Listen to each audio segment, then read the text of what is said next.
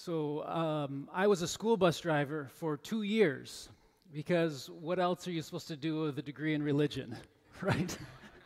so one afternoon I was driving kids home uh, when I looked into the big mirror that is above me and I see a first grader standing there in the middle, middle of the aisle. So I said, River, back in your seat. A few minutes later, as I'm driving, I look again in the mirror, and, and there he is standing in the aisle. So I said, Sit down and put your seatbelt on.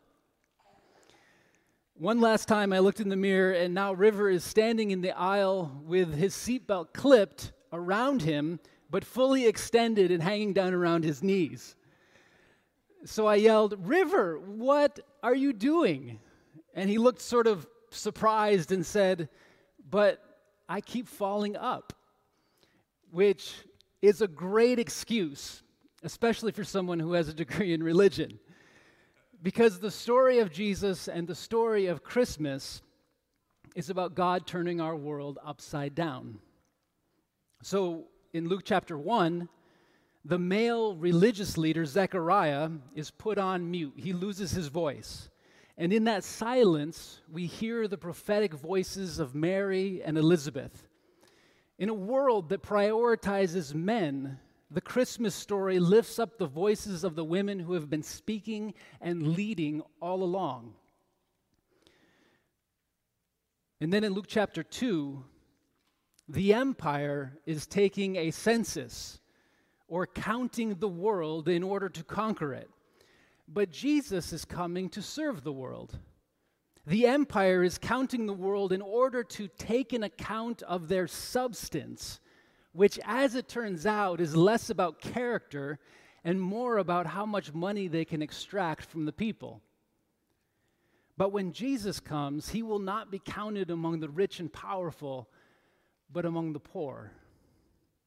Which brings us to tonight this little town called Bethlehem.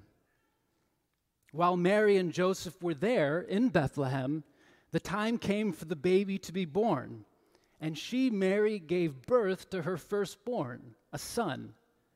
She wrapped him in clothes and placed him in a manger because there was no room for them in the inn.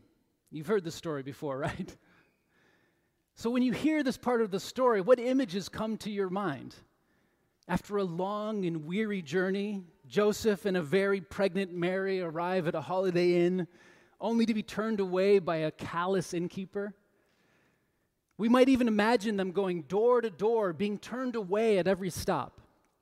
It's cold and dark, and Mary's contractions are getting more and more painful, so alone and desperate, they find a barn or a manger where only the animals will witness Jesus' birth. Oh, little town of Bethlehem, how could you be so cruel? How could you be so oblivious? Are you now so much like the empire that you only see those who could pay?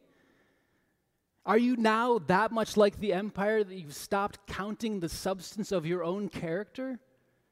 You've been waiting for God to come, to make things right, and now you've missed it. So, in this way of telling the story, Bethlehem is sort of like that ironic comic book character who loves the hero but misses or even abuses the hero in disguise. So, Bethlehem is like Flash Thompson, who loves Spider Man but abuses or is a bully to Peter Parker. Or even Lois Lane, who is so in love with Superman that she somehow can't see past the black rimmed glasses of Clark Kent, right? But in the spirit of turning things upside down, maybe Bethlehem has long been misunderstood. In the empire's search for substance, they would have certainly come up short financially. But this little town was actually full of character and hospitality. Unfortunately, their hospitality has been lost in translation and time. So last year, we had a few people at our house who are native Spanish speakers. Now, my wife, Maya, she speaks three languages. Spanish is not one of them.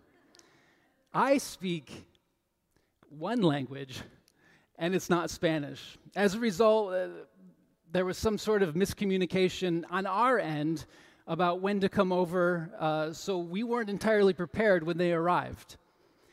So Maya felt embarrassed about this, and so, um, so she said, I'm, I'm sorry, in English.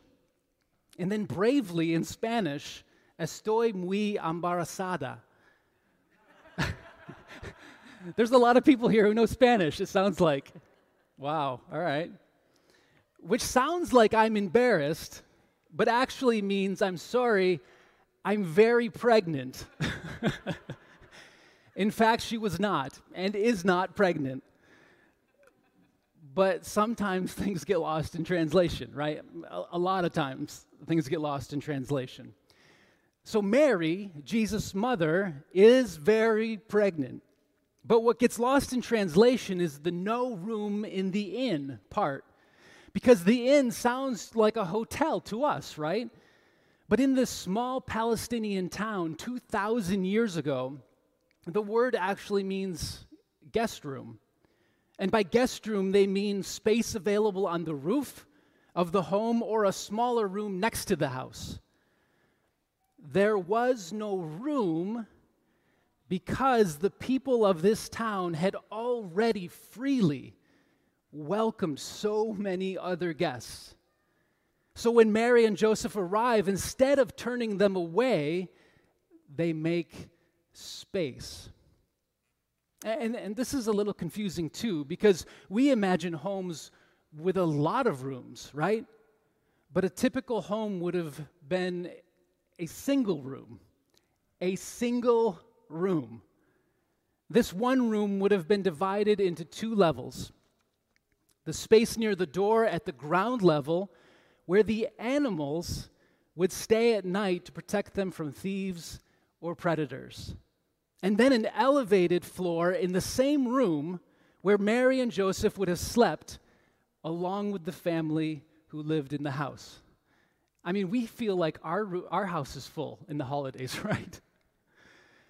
Then, when the time came for Mary to give birth, the women in the community would be there to serve as midwives and to do anything that was needed to help Mary.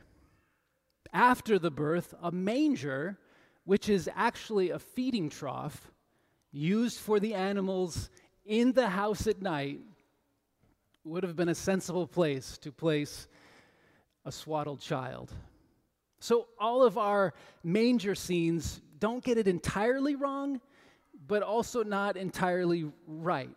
There are still animals that are a part of this, but the big difference is that this child is born not separate nor disconnected from the people, but a child born among the people with the help of the people.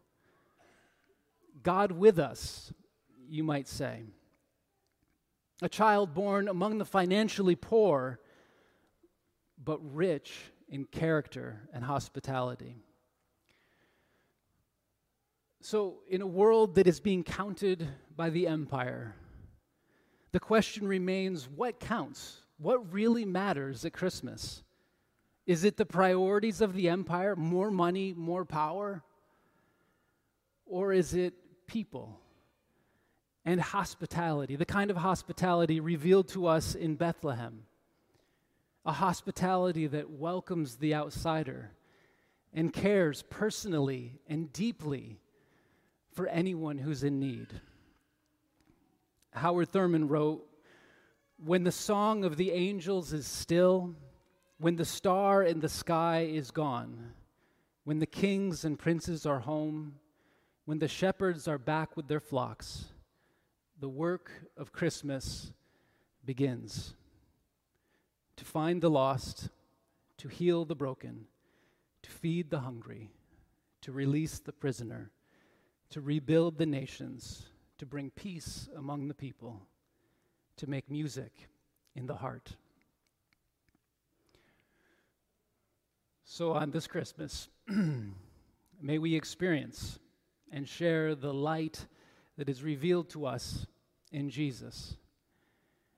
And on this Christmas, may we experience and share the light of hospitality that is revealed to us in these long misunderstood people of Bethlehem. Merry Christmas.